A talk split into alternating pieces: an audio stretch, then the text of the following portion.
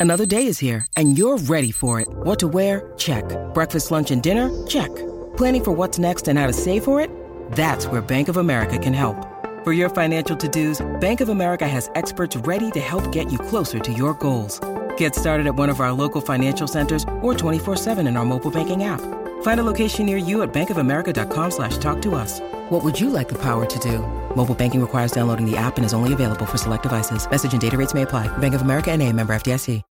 When you need mealtime inspiration, it's worth shopping Kroger, where you'll find over 30,000 mouthwatering choices that excite your inner foodie. And no matter what tasty choice you make, you'll enjoy our everyday low prices, plus extra ways to save, like digital coupons worth over $600 each week. You can also save up to $1 off per gallon at the pump with fuel points. More savings and more inspiring flavors make shopping Kroger worth it every time. Kroger, fresh for everyone. Fuel restrictions apply.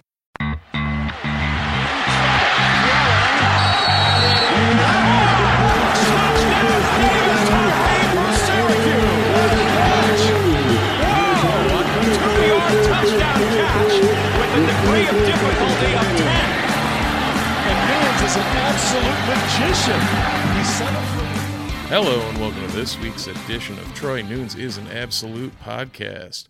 Uh, with you as always, your host Steve Haller, and joining me, Chris. Or no, no, no, no, no. We don't have a Christian Guzman. That looks like an Andy Pregler across from me. What's going on, buddy? We we rocking it. We rocking it old school. Uh, Oh, yeah. Just the two of us today, as MLK Day and some travel on my part has continued to to mess up our normal recording schedule. But we're here to talk about the thing that you and I are most known for talking about, which is Syracuse basketball. Yeah, the the only thing closer to you and I trying to talk Syracuse basketball, which we're going to do, uh, is um, us trying to talk Syracuse lacrosse, which we'll probably also end up doing. Yeah. Um Steve, this is this is the wrong show for us to go solo, but in that in, in that way, this is truly the right show for us to go solo on. Absolutely.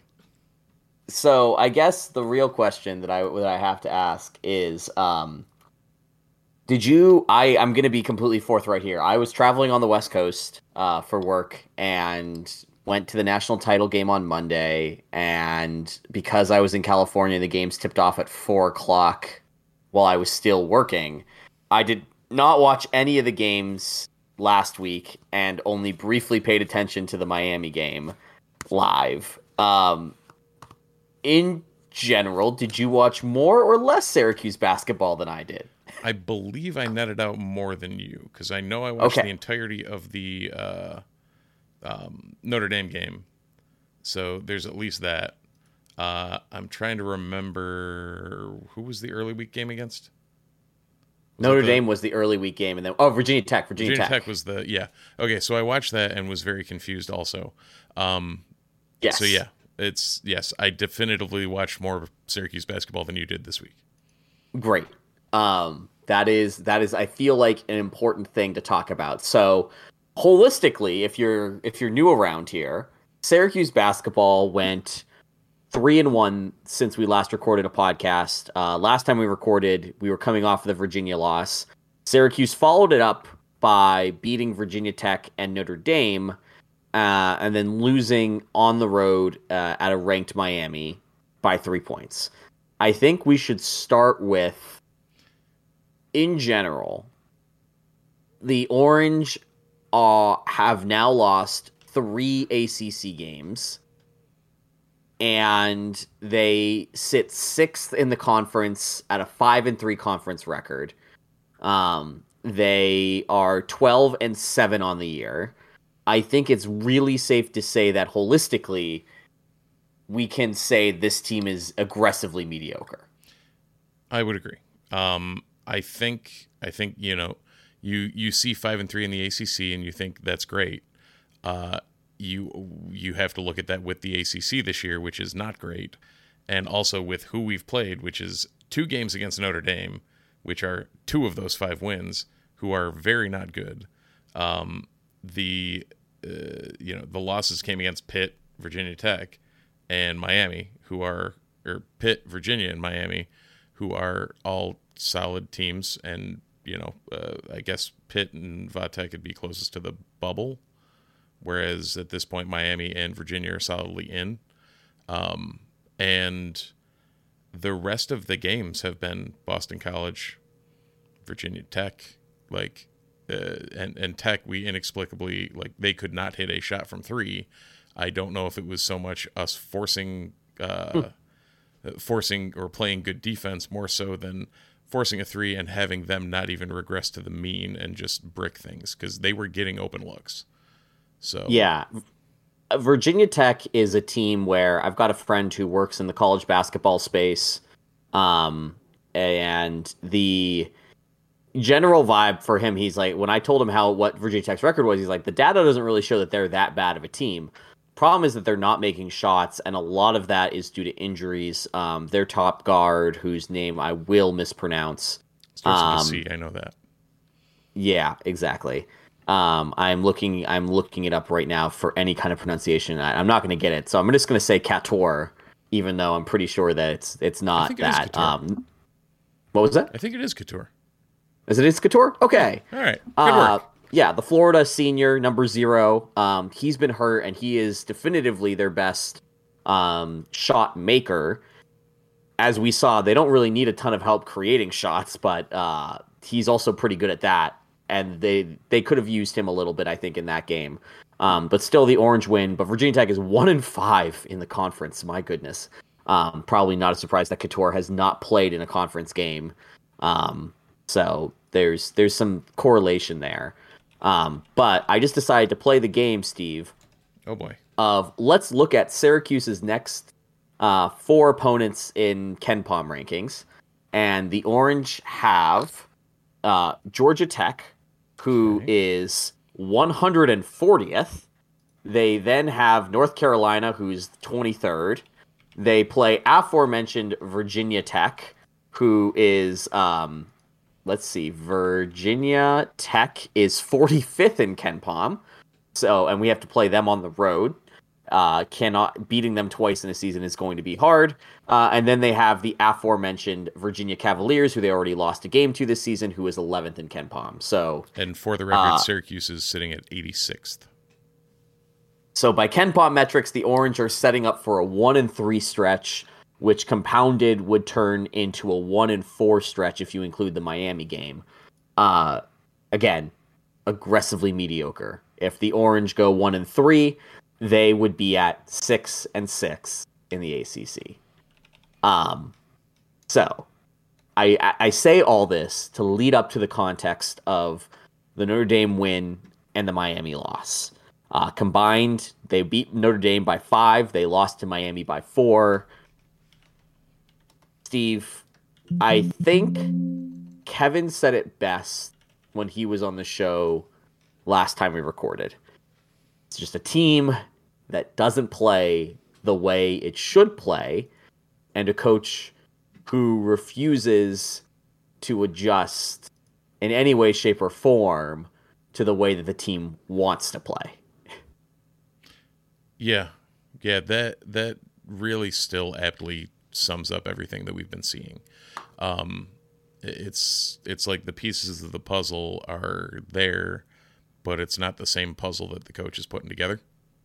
Yes. So how do we fix that?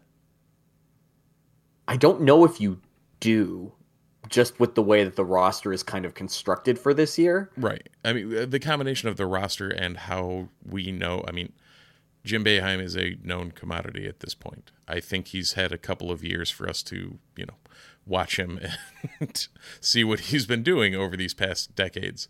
Um, and I don't know if he's one to adapt and, you know, make that change mid-season to being an up-tempo athletic team and, you know, putting, uh, uh, I guess, uh, riding the freshmen as hard as they could and you know see where it goes which I, at this point i would almost say that it makes sense to um, to ride the freshmen out and see where they see what they do.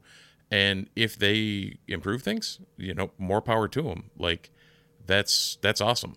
And if they don't then we're kind of sol And Yeah, you know, um, no matter what, the- right now, if they keep rolling it out like they are, I don't think they're making the tournament. So if you're not making No. the tournament, what are you doing? You might as well get some experience for next year's team. And I think we might have started to see a little bit, not maybe not necessarily to the way that we're talking about, but we saw Boeheim try something new. So I saw that yesterday. Um, there was a question that Brent Axe had asked. Oh wow, that is a that is a unintentional tongue twister right there. Um, Brett Axe had asked Mike Waters about the last time that nine Syracuse players scored double digits in a conference game. And that is because if you look at the box score against Miami, we saw one, two, three, four, five, six, seven, eight players get double digit minutes. Um, and ultimately the uh there was only one, two, three players in double figures. Um, but we saw guys spend lots of time on the floor and take lots of shots. Um, oh, and the Orange still only lost by four.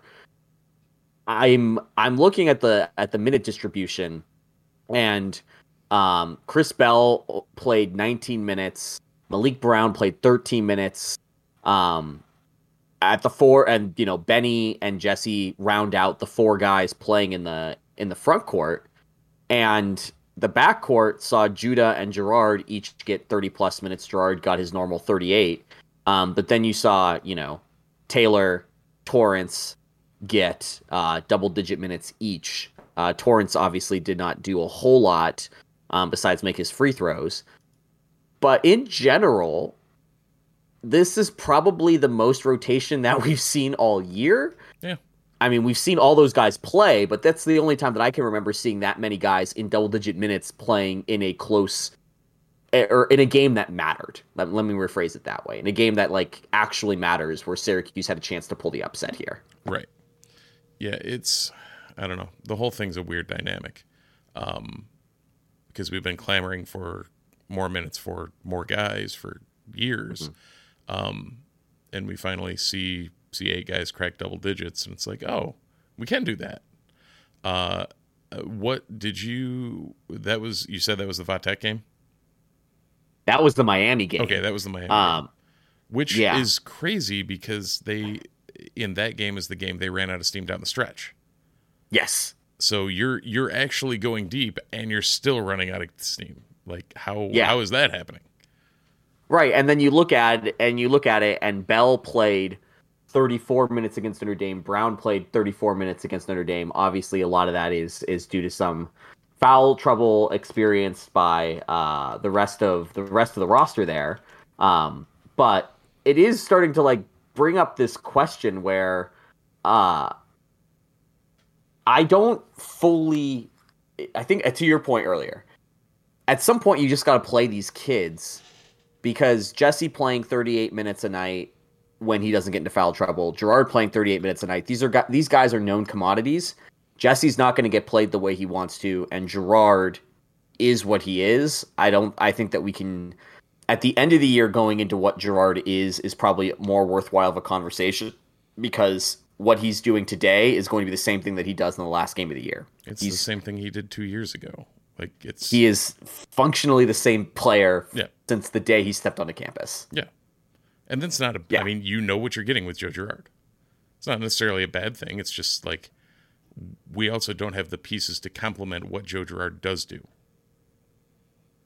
Yeah, If that makes sense. and he should not be your um he should not be your first scoring option and that's what he is at the orange Right. And that's, you know, uh, there's, we've talked ad nauseum over the years about like how we ended up in this position.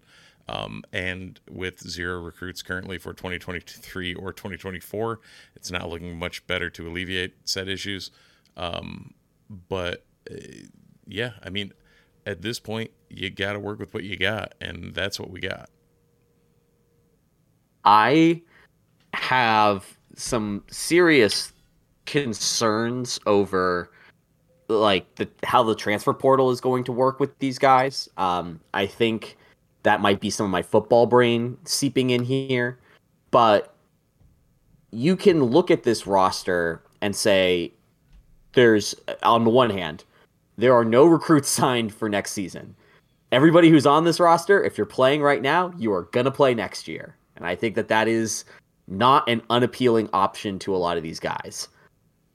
The counter to that is that you're losing a center and you're losing a point guard in Girard and Edwards. And I would argue that there's not a natural replacement for either directly behind them. Um, Carey is def- the definition of a project center. I don't want to see starting sophomore year. No, but if you go if you go athletic, you've got Hima there. Yeah, and if But you go ta- athletic but- with the other four, you don't need the, as much, especially if you allow that mid range game. Like right now, the spacing is weird because we have, and it's it's weird to say that the spacing feels weird because we're so used to Syracuse basketball that hasn't had a scoring threat in the post for so freaking long. Like since, since Ricky, we haven't had a whole heck of a, or Raheem, we haven't had a whole heck of a lot down there. So it's been, uh, you know, you're used to seeing a lot more guys float in that mid range, a lot more guys being able to um, to move and do their thing. But if you go, you know, what do you what do you go? Bell, Benny, uh, Taylor, and Mintz, I mean that's a lineup. or But it Brown, kinda feels- like Brown's got to be in there somewhere. The way he's been playing. I mean, you probably honestly you. The problem is that I don't know if Brown and Mintz together is a good combination long term. There's one of them needs to do something in the offseason to add a different dimension to their game so they can complement each other. Um but yeah, I honestly think that you're right with Bell Brown at at the top at the up top of the zone. I think that's kind of the way you have to ride it for next year. I mean, yeah, Bell, she, Bell Brown on the wings, and then yeah, that that's kind of the only options you've got. I mean, this is assuming doesn't uh, doesn't Girard technically have a uh, extra year? Well, the the wild card to all this that again I think we need to talk about at the end of the year because it's not really worth talking about now is that I think that there is an equal there are equal odds that Girard leaves and that Judah leaves. I think that they are probably one and the same. Um, because with the new NBA development contracts, with the way that the NBA is trying to grow talent, Judah screams to be a guy who has shown against equal competition. He is that jumpy, gangly, super athletic, get to the rim, shoot the mid range any way you want. And that's and he's not necessarily going to improve on any of those skills with another year of college. He needs to go if he plays against pros that are bigger and force him to get more creative and learn how to uh, be more accurate with his shots. I think that's like the next stage of his development. And I don't necessarily know that you're going to do that playing another year in college unless he really wants to potentially play himself into the lottery with a all the ACC season, which I think he's definitely capable of doing. Um, but I think that if you lose Mintz, there's an equal chance that if Mintz goes, Girard stays back for another year, and you're stuck with a lot of the same issues you have with this year's roster on next year's roster. Well, you're Um, stuck with a lot of there's no same way- issues, but the other option is stuck with no issues because at that point you're starting what Taylor and uh, a bunch of walk-ons. Yeah. I mean, Like you hit. I mean, do do you hit the portal hard? What do you do? And I guess that's also assuming nobody leaves in the portal. Mike brought up something good in the chat that he's got a gut feeling Benny leaves. So it's like, do, what what happens there? You know, uh, and I'd assume I'd assume that gut feeling is based off the uh, the Paul Harris doghouse that Benny Williams is living in. Um, yeah. and uh, I don't think anybody likes living in JB's doghouse. Like it's never worked out well for anybody. Um, but yeah, it's a weird situation. And who do you bring in?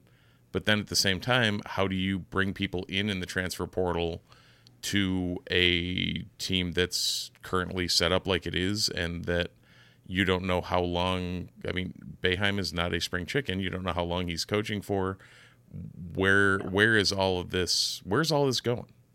Like, what does this all lead to? I mean, you can ask all the ex- existential questions you want, Steve. I haven't drank enough to really get into the get into those answers. Oh, but... we record on a Wednesday night and we get or Tuesday night and we get sober, Andy. no, uh, I mean yes, but it's a school night. Um, no, but I mean, but this is. I think this is really where Syracuse has been since the last Sweet Sixteen run. Yeah, is, is asking this exact question. If Boeheim is not going to adapt, if he's not going to retire, those are really like we've. And I think this is going to be a nice segue into college football talk. So we'll start. We'll wrap. I think we can wrap the college basketball talk on this. We've we've kind of seen it recently in college basketball over the last few years, where a lot of the old guard, not just the Krzyzewskis and right. the Roy Williamses, and not just but a lot guards of like Joe Girard. I'm gonna have to remember that every time I say old guard now. uh, damn it, that's a that's a good one. Hang that one up on the board. Uh, every time, like, but we we saw also a lot of middle coaches, and like, what I mean by that is guys who were in their 50s and 60s, who had been coaching or head coaching for double digit years at not insignificant programs, hang it up and just say it's time for me to cash out. I made like these coaches make good money. Um, yeah. a lot of them live in very affordable college towns, and they've all just kind of said, you know what, the game is changing. I'm not willing to change, so it's it's time to leave because this is not going to be a position where I can remain the same and hope to stay employed at this level. And I think we've seen the opposite where other coaches who have really adapted to this portal portal world that we live in have done really well. Um, and you see, like, I hate to bring up the you know the guys down the road, but like what Hurley has done at UConn, yeah, is kind of astounding. Like he did not have this level of success anywhere else, and but he had a system and he had a approach to program building that was built around rec- transfers supporting recruits and when the recruits were there, the transfers filling in the gaps. So that way, when the recruits leave early, the transfers are in, and it's just it's just really intelligent roster building that allowed for a very quick evolution from a solid team into a really good team. I mean, there was some trash can fire years for them too, like before the exactly. solid team portion. yeah, but you know what? You know what the, the shitty part is? Is in, in those trash can fire years, they still beat Syracuse. Yep, and that you know that'll go full circle as to where you know uh, anyone who's a longtime listener knows where my thoughts are since 2013 so uh, we'll we'll will not expunge expunge on that any longer um, before we hit halftime i do want to uh, give a shout out uh, we need some need some quick lacrosse talk in here because uh, mikey powell the legend himself will officially have his jersey retired um, hey. That was announced, and yes, that was since the last time we talked that that got announced, which is mildly insane. So another 22 will be set to uh, hang in the rafters on the March 11th game, um, which I'm trying to figure out who it's against. Oh, mm-hmm. fittingly, Johns Hopkins, because yeah, if you're going to retire a Powell's number, that's appropriate. Um, so yeah, uh, third or second men's lacrosse player to have his jersey retired, and the third overall after Gait and Katie Rowan. So, uh, pretty good company to be in, I'd say. And he, uh, if you if you if you haven't if you didn't get to experience Mike Powell, uh, I I was aware of Mike when I was growing up. I wasn't a lacrosse fan, but you could mm-hmm. just see the kid do things that shouldn't be done. And if you watch any of the highlights, it's just like people don't know what to do with this guy. It was, and he and his brothers, but it was like watching, you know, almost a, a Jordan esque type performance where it's just, you can tell this kid's way better than anybody else he's playing against. And I think that that's something where, um, you know, uh, the other thing that came out this week is that we got some lacrosse home game times and people are getting hyped about the season but i think that that's something that we have to like really remember about when people say why can't syracuse be you know the syracuse of old when it comes to lacrosse and the answer is guys like powell don't just grow on a tree well and well, they have other places to go because yes. it used to be you know when when it was you know six programs running the world when it came to lacrosse, the odds of the the next Powell coming to Cuse are a lot different. You didn't have the Thompson brothers going to Albany in that era. Um, yes, it, it was very very different and very more insular. Very more. It's uh, it's good words. Um, a, lot more insular, uh, almost like inbreeding of lacrosse programs. So um, yeah, I, I think I think the sport as a whole has improved and grown, and that has led to, for worse, the downfall of the current Syracuse program, which hopefully will be rebounded this year with our new number 22. Yeah, and uh, Gary Gait had his media day. The full breakdown is on nunesmagician.com, so I'm not even going to try to like reiterate things, but the key takeaway for me was Gary Gait. Like obviously last year's team was a bit of a surprise to do as well as they did with Gait under year 1. Like it yep. was definitely a roller coaster of a season. Um, but the team Gait showed that his lacrosse chops are just their lacrosse chops. He, he doesn't he doesn't need to be playing or coaching. He can kind of do it all. Um, but the biggest thing was that he just was talking a lot about the team having more cohesion and a more consistent identity. And I think that those are the things that you want to hear from a coach in year two of a takeover. You don't want to hear them talking about having to change things up. You want to hear they're committed to their system, and if that system works, great. If it doesn't work, then you know you, that's when you start panicking. But I think for now they're in a good spot. Um, but I do want to really quickly talk about the schedule. Um, no Cornell on the schedule. If you live under a rock, that's been something that's been rumored slash reported on slash we needed full confirmation. We got full confirmation. No con- no Cornell on the schedule for the first time in very long time. Yeah. We did also um, get confirmation that it was strictly because neither of them wanted to uh, give up or uh, add games into the late game or late season conference schedule. So yeah. and co- confirmation from Gait that they wanted to restart it next year, both from both sides. Yeah, this is not going to. It's and it, also makes a ton of sense. Like I'm looking at the Syracuse schedule, uh, the home games and times came out, which is fantastic. Um, there's a lot of all over the afternoons. Um, uh, times here, but I think the big thing to kind of, if you haven't looked at the Syracuse schedule, you'll see that the the beginning part of the schedule is front loaded. The first one, two, three, four, five, six, seven, eight, nine of eleven games are at home in the dome. Um, absolutely insane. The Orange should start very hot. They then finish the season with four straight road games at Princeton, at North Carolina, which right now is scheduled to be played in Maryland um, Virginia, and Duke. That is a hell of a gauntlet to end the season on. But what can you do when you have that many when you have that many home games? Um, and to to Cornell and Syracuse's point, those four games are crammed within basically you know the last three weeks of April. So it is would be tough to schedule a fifth game in there and not worry about the level of competition or the health of the players. Yeah, and those are uh, always paramount and always should be. Um, exactly. So yeah, that's that's where we're at with. Uh, I I think we're all bearing the lead for after halftime as to the uh, w- where this discussion will explode. Yeah. So before we get into things that make us sad, uh, let's talk about things that make us happy, which include home field apparel, the finest purveyors of vintage clothing.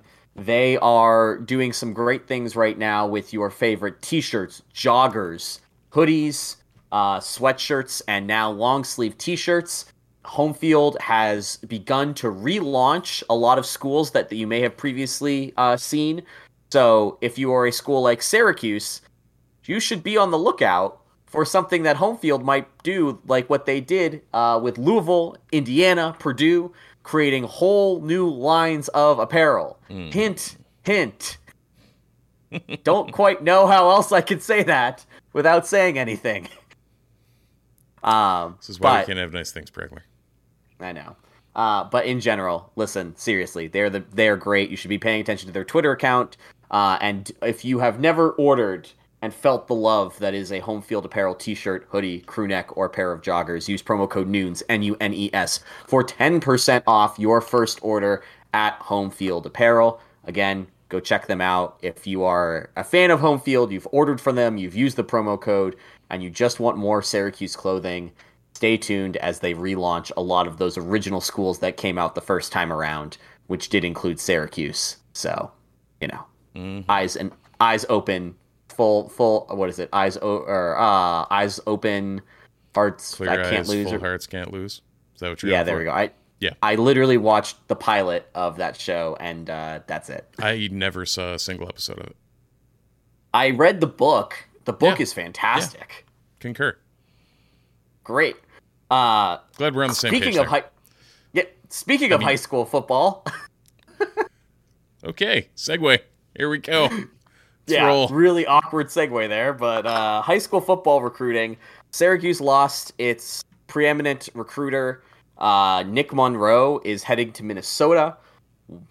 He joins uh, other former Syracuse athletic department uh, employees in heading to Minnesota to go, uh, to hashtag go home and uh, have a dream job, a phrase that Nick Monroe did use in his uh, interview with Mike McAllister on Sports Illustrated Syracuse.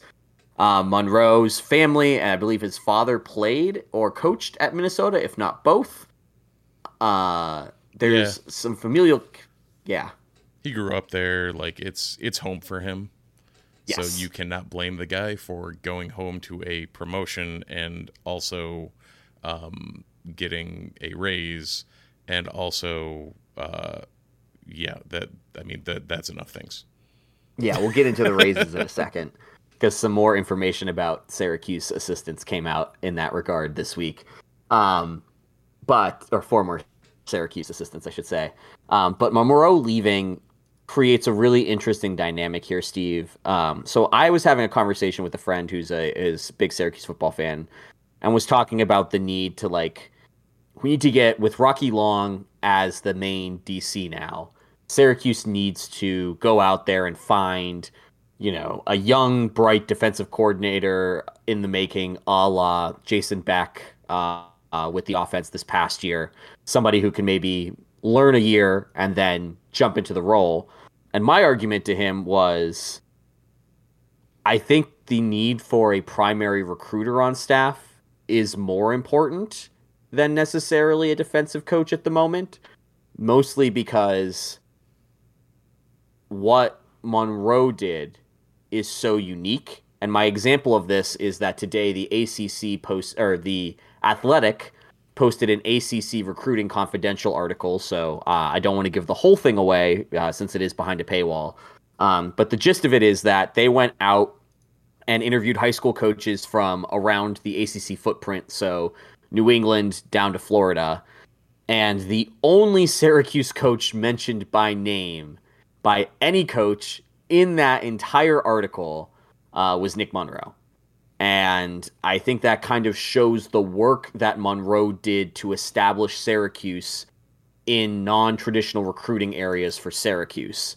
And yeah. losing that is not insignificant when you look at how many high impact players on the roster currently and previously were directly tied to Monroe as a primary recruiter. Yeah, and he he did so much work closing deals. Um, you know, they would even bring him on trips that weren't like he wasn't the primary recruiter on when they needed to, you know, do work. Like he just he got he got the game, and the, it's a huge get for Minnesota in that regard, especially in a lot of areas that they historically have not targeted. Um, you know, he's got a lot of connections in that. Uh, you know, much like Syracuse, they have to try and recruit people to less than ideal climates and Monroe already has a lot of experience doing that, seeing he was at Colgate for a bunch of years, and then Bowling Green, and then here. Um, so he knows what he's recruiting to in Minnesota. Let's put it that way. Um, yeah, I trying to replace that, and I, I mean, I, I wrote a whole piece on who to replace him with. And one of the first things I said is it's a lot easier to find a cornerbacks coach than it is to find an ace recruiter and there's only so many of them out there. And we got to try and yeah. find a way to fill both gaps. I, and I think that you, um, I, I just from like you know I think we can. T- this is like a really important part here. Uh, recruiting is an incredibly hard thing. I think a lot of people remember the old NCAA video games where, you know, your school has this, this, and this going for it, and a recruit is either going to love it or hate it, and then it's just about you know being consistent throughout the whole time. Yep. And in today's, you know, we know that's not. I, let me rephrase. You and I know that's not how recruiting actually works. I think most people here are aware that it is very much a dark art. Um, yes. There was somebody I saw a tweet, and I cannot remember who it is, so I'm really sorry for not crediting this person correctly. Um, but the tweet was essentially that men who follow college football recruiting co- closely, uh, or sorry, college fo- uh, following college football closely is uh, horoscopes for men. Yes, and I could see that yeah. totally. Yeah, yeah, exactly. It's it's whose line is it anyway? It's all made up, and the points don't matter. It's just exactly. like I don't I don't get it. I never have. I was ancillarily involved in it for a year, and it still made no sense. It's just like okay, but you can but you could kind of speak to that like process. Obviously, it's not the same now, but like so much of that is just relationship building with a complete yes. stranger who is basically asking you to make the biggest decision of your life mm-hmm. as quickly as possible. Yep. And then impressing them on a, you know, uh, two day campus visit that you hope you hit the nail out of the or hit the ball out of the park with. And uh, yeah, it's it's a crapshoot and to find someone who is good at it is it's impressive. Um, that's also why in my article I uh, basically said we need to throw as much money at uh, Ephraim Banda as possible, who is currently the Utah State defensive coordinator and a former cornerbacks coach under Manny Diaz for years, especially at the Miami uh, at Miami when he was bringing it. I can't remember. He brought in like four or five guys that you're just like, oh, him. Okay, cool. Uh, kind of you know Monroe level. Like the the aces on the team are all attributed to this guy. Um, he took a gig as a DC at Utah State last year, and it's like, well, you know, uh, we can probably throw him the same amount of money and then run him under Rocky for a year or two, and then say, here's the reins to a P5 DC program and all the time just you know can if you if you signed him on to our talent pool or our coaching staff with uh, you know the recruiting coordinator tag or something like that, you can easily give him more than uh, Utah State's entire coaching staff budget was two and a half mil. So we should be able to beat that hypothetically. Um, yes. Especially with the the added bonus of a recruiting coordinator tag or something along those lines, uh, it's it's like you go after somebody like that. You swing for the fences at least. You can always find a cornerbacks coach, but to be able to try and try and track and find somebody. I know Kevin had brought up like Dre Bly, who was a, a solid recruiter for North Carolina. There were some weird things on how he and North Carolina parted ways, but in general, yeah, I mean stuff like that is where we need to start looking. Um, who knows? the The Rocky Long coaching tree is enormous as far as connections. The it's mm-hmm. funny. I I looked up all of the the various coaching trees, and it's like going through Longs. There's like all these options and whatever. Babers, weirdly enough, not many options in there, and those that were in there. The issue isn't that well the issue is that we couldn't get them because at least two or three of them are coaching in the NFL now. So I mean, not a bad tree to have, but no, yeah, they're not coming like, back to do the recruiting. Right. It's like, okay, well, there goes that idea. And then, you know, complete randoms like, uh, well, I was going to say Bowman, but he just signed somewhere. Kevin, uh, Kevin linked in the chat. Um, yep. That he, he signed on with uh, someone. And then Temple, um, weirdly. Yep, yeah. Uh, and then um, Bly. And uh, yeah, I, I don't know. Swing for the fences and worst case, you fall back on somebody. Yeah, I think uh, recently Dino has done a great job with the hires. Like we saw, obviously, that the entire Syracuse coaching pool this year was actually desired, which feels like the first time that this has kind of happened, and it's all been happening happening under Babers. Yep. Which I think there is something to be said there. However, it is really difficult to kind of quantify how big of a loss this is Although I do kind of I do respect Monroe, and it seems like it was very intentional, waiting until the early signing period ended before bouncing.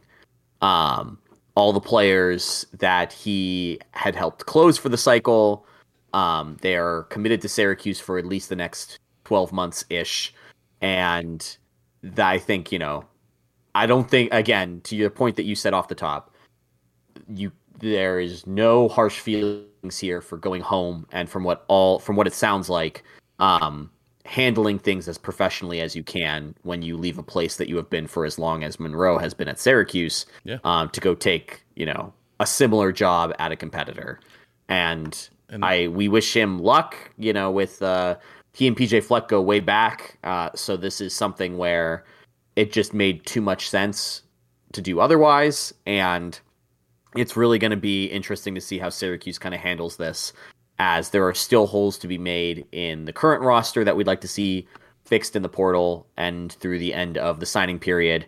And again, figuring out who kind of rises to that challenge to either be hired in as the new ace recruiter or if there is someone on staff that we're just not aware of who has been cultivating these relationships alongside Monroe.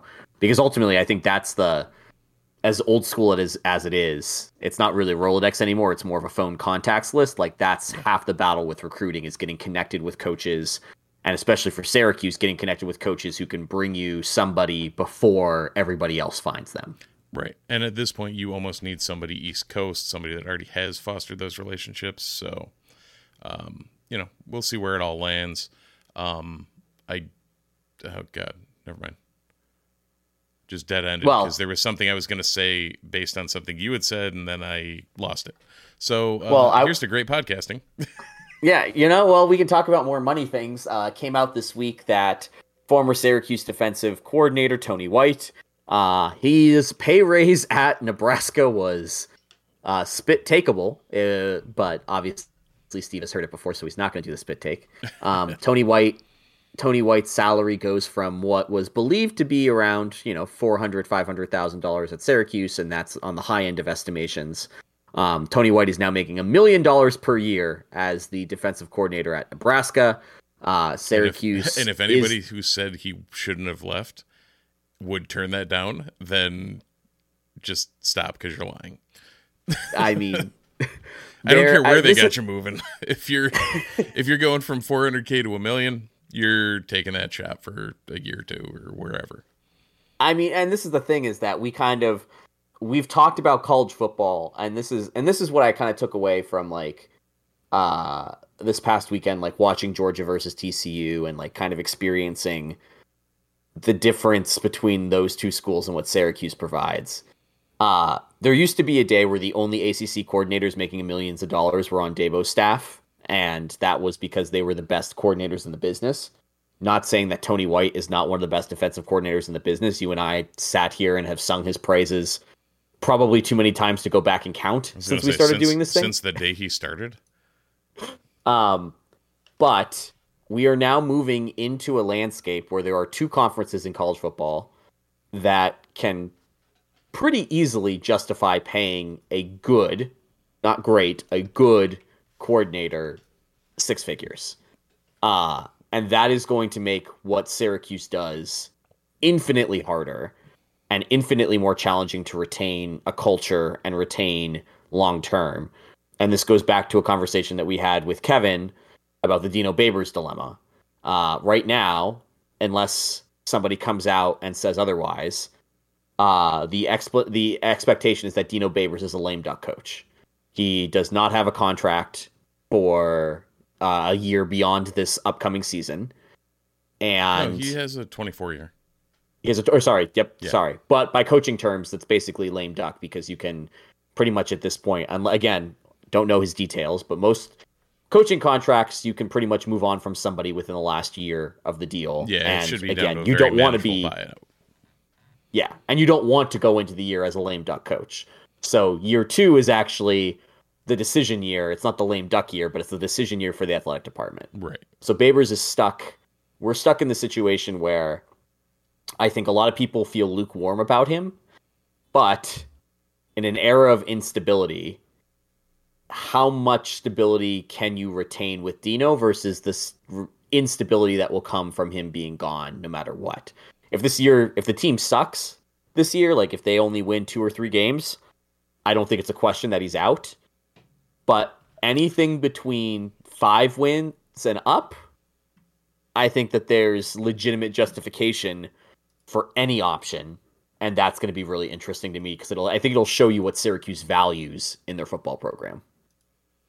Yeah, it's it's so weird with especially with the the 23 schedule the way it's looking um it, it doesn't it's not a uh it's not a horrible schedule it's not great it's probably easier than last year's schedule but we also lost a lot of pieces so this is this is the conundrum you end up in where nobody quite knows what's uh what's happening and who's doing what um, well, on that note, Steve, I don't think you meant to do this. Um, January 30th is the ACC uh, scheduling reveal. So we will know Syracuse's entire schedule on uh, January 30th. And I have to double check um, FBS schedules. Do you have it up yet or no? Right yeah, that you can uh, tell does, that's what I was vamping for. Weird. Uh, yeah, I know. We've done this a little bit. Um, uh, Syracuse has four non-conference games. Yes, they are Colgate, Western Michigan, Purdue, and Army. And they are all scheduled, including the Labor Day like opening week off game. Like, there's yep. no chance that is there a chance that we get the ACC game that week, or are we just doing four non-conference and then full schedule? No, we have uh, September 2nd, Colgate, September 9th, Western Michigan, 16th, Purdue, 23rd, Army. Yeah. And then so the ACC starts at a date to be determined. So theoretically, I mean, Purdue it looks legit. Um, I don't think we win. Well, they look legit, South- but they lost everything. like they lost huh. their best receiver and their quarterback. Yeah. And their coach, right? Oh yeah, they lost their coach too. Yeah, he went so, to Louisville, and they. Uh, no, sorry. Yeah, did he go to Louisville? Forget. He was uh, from yes. Louisville, wasn't he? Yeah, he went to Louisville, and Louisville went to Cincinnati. There we go. Yes, that's it. That's that's right. Because yeah, because when uh when Satterley went to Cincinnati, it was like what? He pre-fired himself. Yeah. yeah, like how how did that? Yeah, whatever. Um, yeah, I will never. Oh, because because Cincinnati's coach went to Wisconsin. Oh there, yeah, so they needed yes. someone, so they took Scott Satterfield of all people. Um, so yeah, he's got a good uh, agent. yeah, apparently.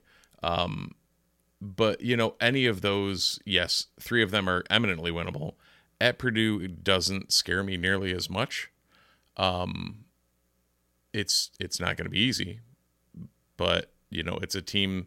It's a team that was better this year, and we beat them. Yeah. So. Uh, what is the home and road splits for the for the other ACC games next year? The away games are Florida State, North Carolina, Georgia Tech, and Virginia Tech. Two of those games are interesting. The other two are L's. So I'll take that. Two out yep. of four being interesting instead of L's are are a win. I like that. Uh, and then home BC, Clemson, Pitt, Wake. I mean, if you've got you've got four winnable non-conference games and you've got a winnable conference game against BC, and then two question mark home games in Pitt and Wake, and two question mark road games in Georgia Tech and Virginia Tech. Again, to your point, there's a roadmap there. Yeah. But the roadmap is probably going to end up saying that, like, I, I bet you Bill C's math is going to say Syracuse is at like 5.8 wins or something. right. Which is better than what Bill C's math said this year. Exactly. Um, and not yeah, saying I mean, that that's like the end all be all, but I think gives you kind of a like. I really like the preseason numbers because it's all based off of like percentage projection. Yeah. So you get the idea of like there's a coin flips determine the schedule. That's the way it was this past year. We experienced that. We saw that. We felt it. Mm-hmm. Feel like that's going to be the case next year as well. Just we are going to be worse, but we're playing teams that are worse than Florida State, Notre Dame, um, you know, teams that blew us out last year. yeah. No, and that I mean, like Pitt at home next year, especially if we get a defensive line of some semblance. Yeah. Sure. Okay. That's fine. Yeah.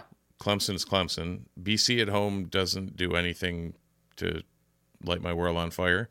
Uh, Nope. Wake without Sam Hartman is Wake. I mean, Yeah. I mean, yeah. And yep. uh, and yeah, then the away game. I mean, you've got four, you've got five away games total. Like you said, two of them are a complete loss. The Purdue game is probably coin flip ish, and then Tech, the the Techs, both both Techs are probably coin flippy. Like Yeah. Vatek's probably 60-40. Them. Yeah. You know what? You know what I'm gonna say? It's the same thing we say every year. Like we're gonna revisit this whole thing when the schedule comes out because I think placement is, of Very this much so. conference schedule is gonna matter so much. Though we did get off the bye schneid this year, so that's nice. Yeah. We, we don't have to immediately chuck up a, a post bye week game to a loss.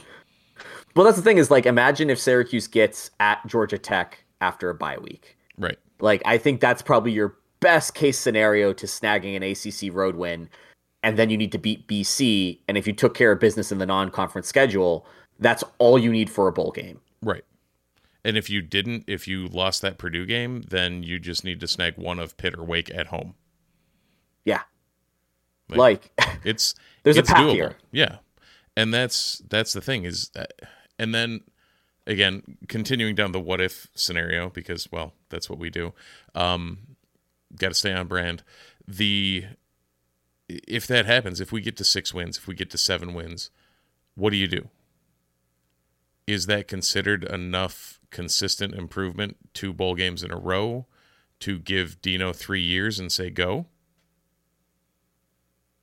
I don't know. You? I, I I, mean, I personally, think- if it was me, I would. But I know a lot Uh, well, of the fan think- base doesn't think so. so so much of this is also going to determine on Dino. Like he's not a young guy, Yeah. and running a program like Syracuse is not easy. Um, and the consensus around college football seems to be for a Syracuse assistant to make seven wins with that roster.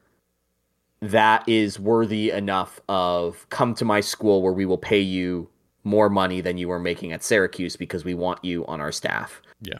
Um, but it's not enough for Dino Babers as a head coach to get any of those looks.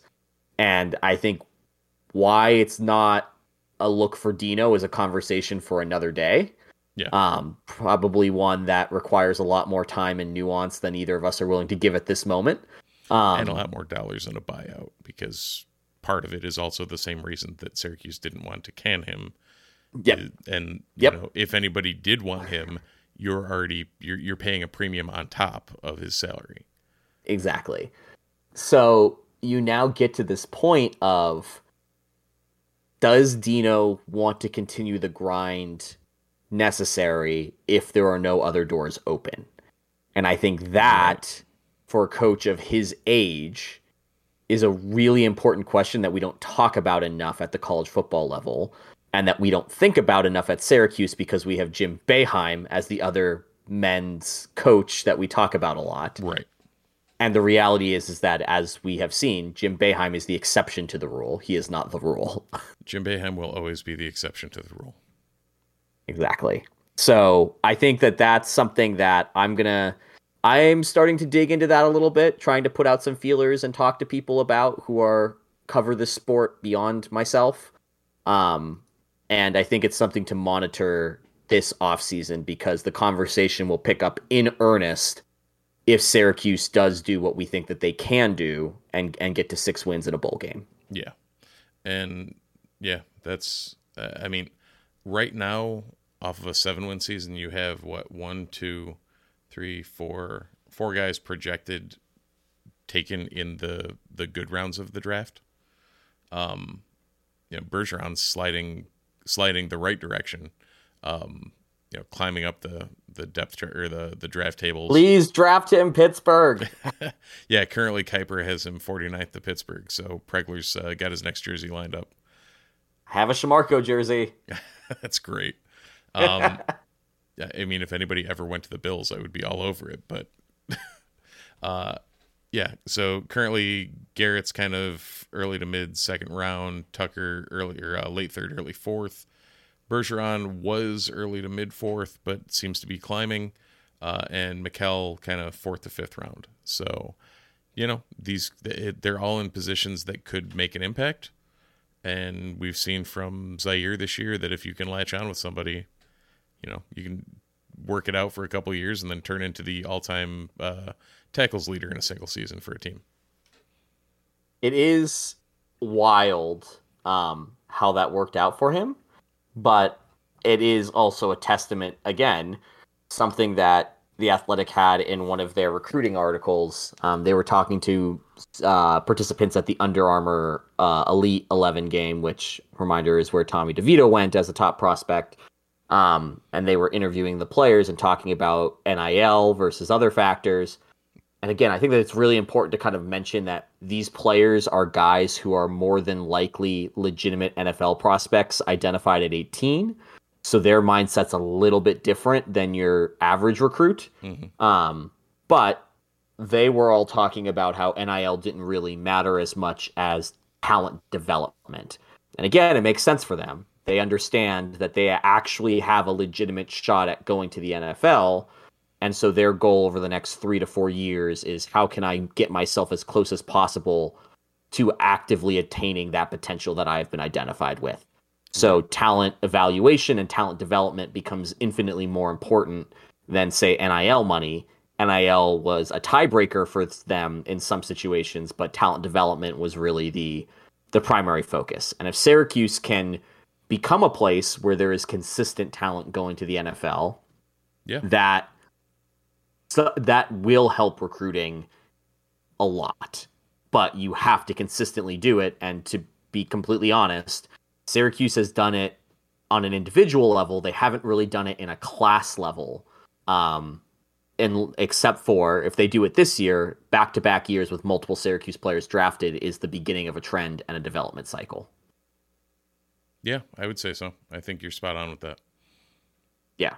So it's it's a huge piece and we can already I think that's a good offseason topic for us to get into on another show is kind of talk about this year's roster and seeing if there's any players at least at the moment that we could see getting drafted because I do think that there are even with the losses of some to the transfer portal um, do think that there are there's some potential there on both sides of the ball for the orange.